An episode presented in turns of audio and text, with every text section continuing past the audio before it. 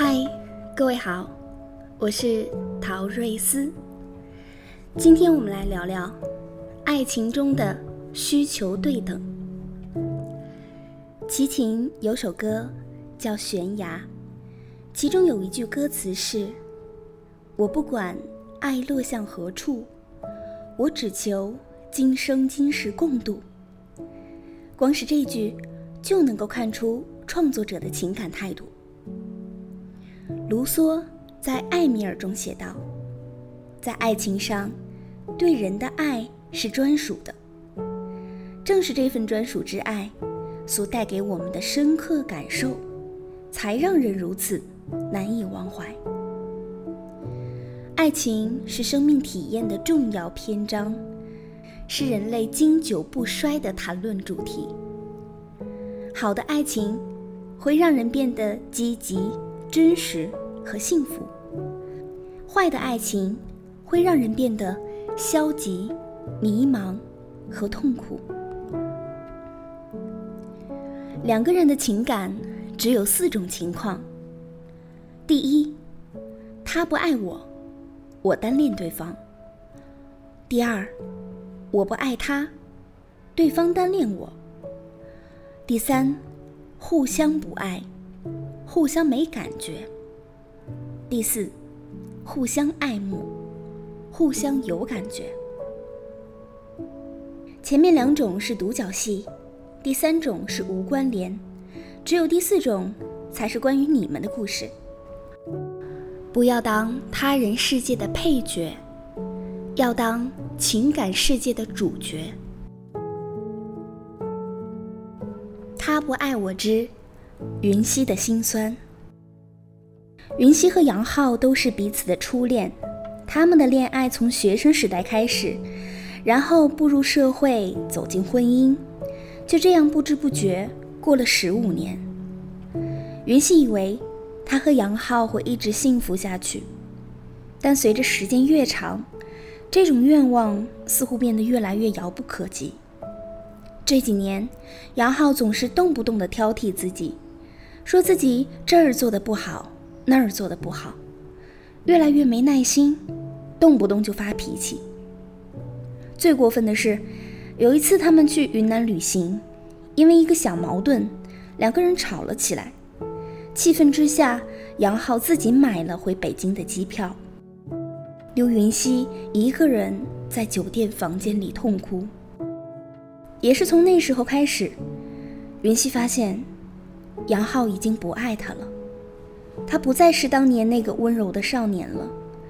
原来他们在一起的时候，每当云溪哭泣，杨浩总是会停下来安慰她。但是现在，他选择了转身离开。类似这样的事儿，在生活中频繁出现。云溪感觉，他对于杨浩来说，不再是骄傲。不再是挚爱，而是拖累，是负担。这是他怎么也没有想到的事儿，这是他最不愿意看到的事。云溪冷静下来后，找杨浩认真的谈了一次。他想知道是否有其他的原因，让杨浩变成现在这样。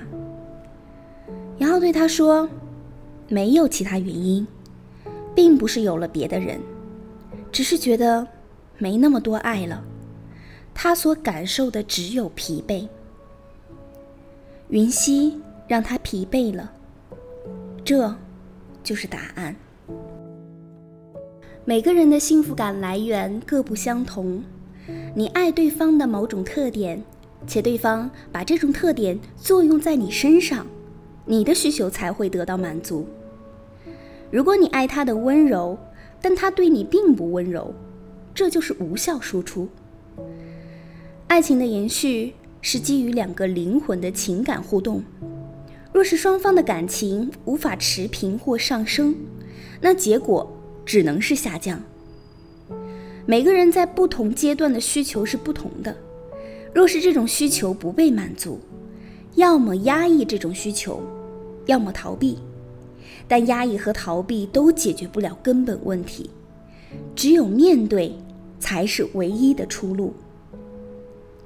分开并不是完全负面的结果，当初在一起是为了幸福，分开也是为了幸福。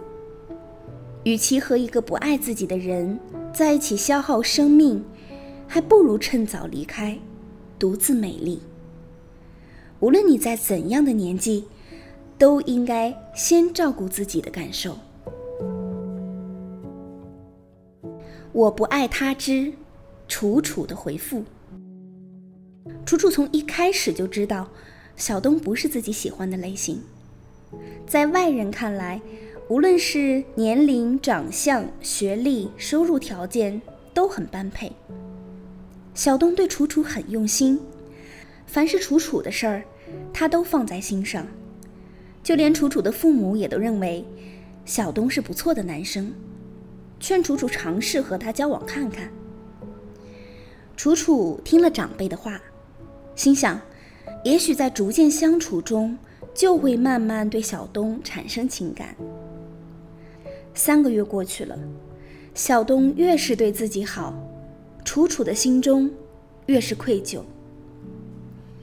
喜欢，是真的勉强不来的；爱的门槛，则更高。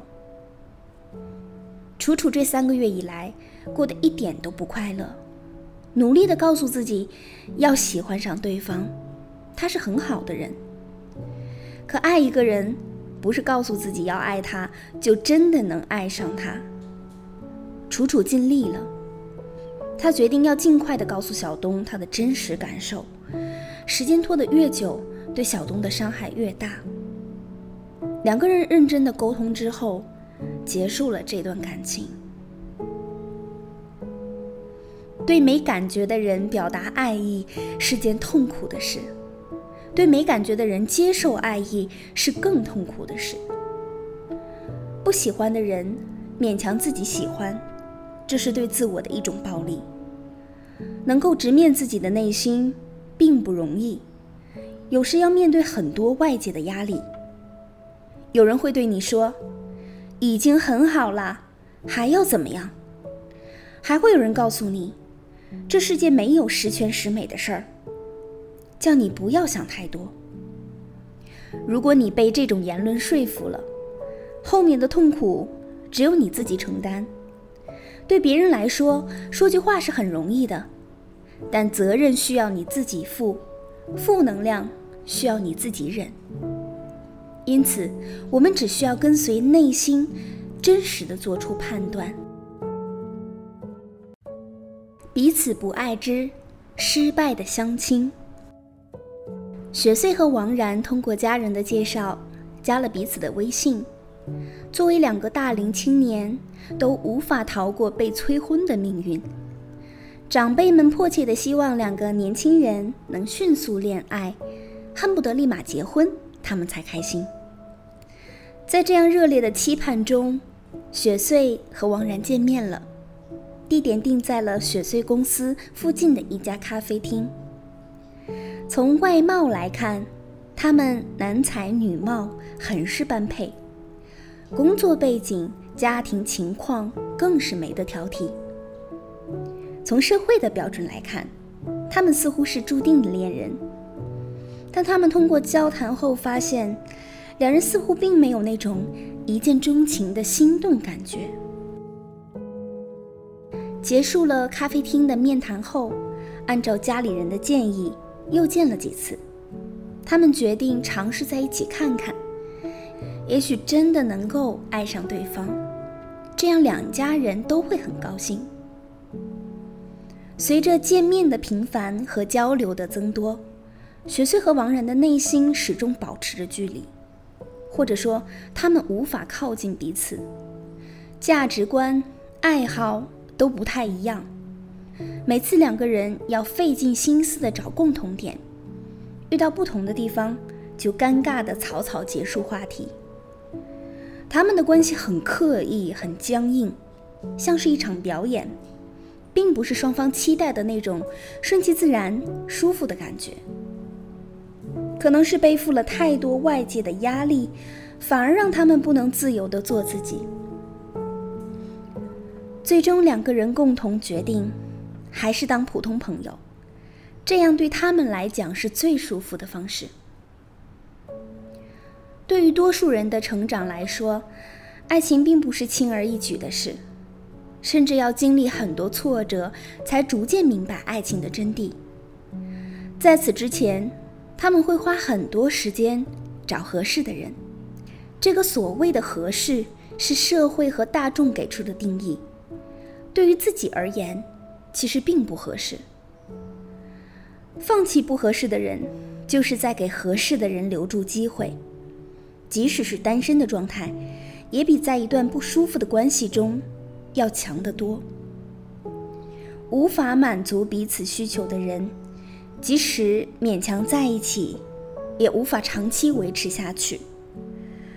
语言可以说谎，但感受是不会说谎的。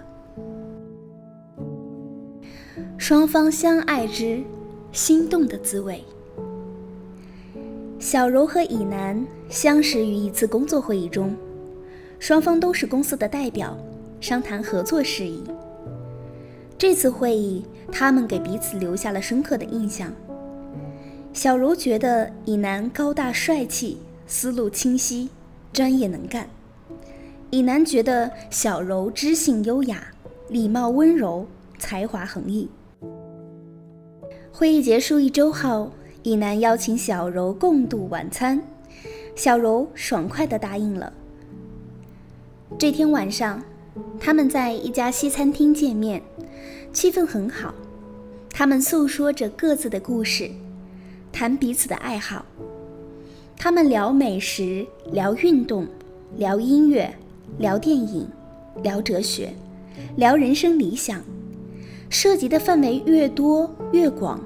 彼此间的默契就越来越高。当两个人目光交汇的时候，二人同时感觉到了一股强大的吸引力，目光变得温柔而坚定。这天晚上，他们度过了美好的时光。约会结束后，后来两个人经常一起吃饭、运动、逛展览，感情迅速升温。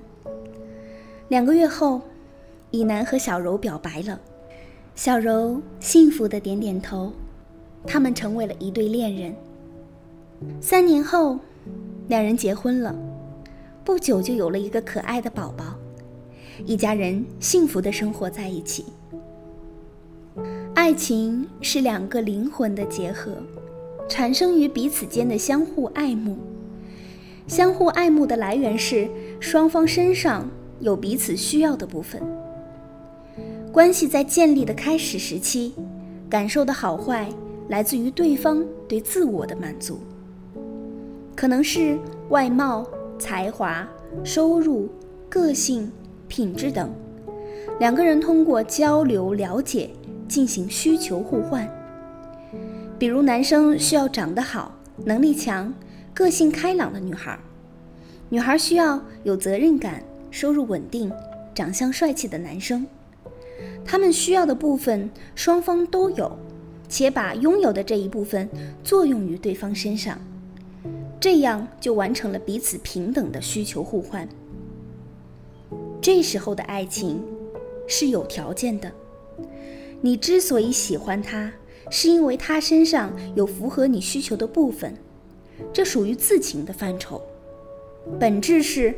因为你更爱自己，对方能满足你，所以你喜欢他。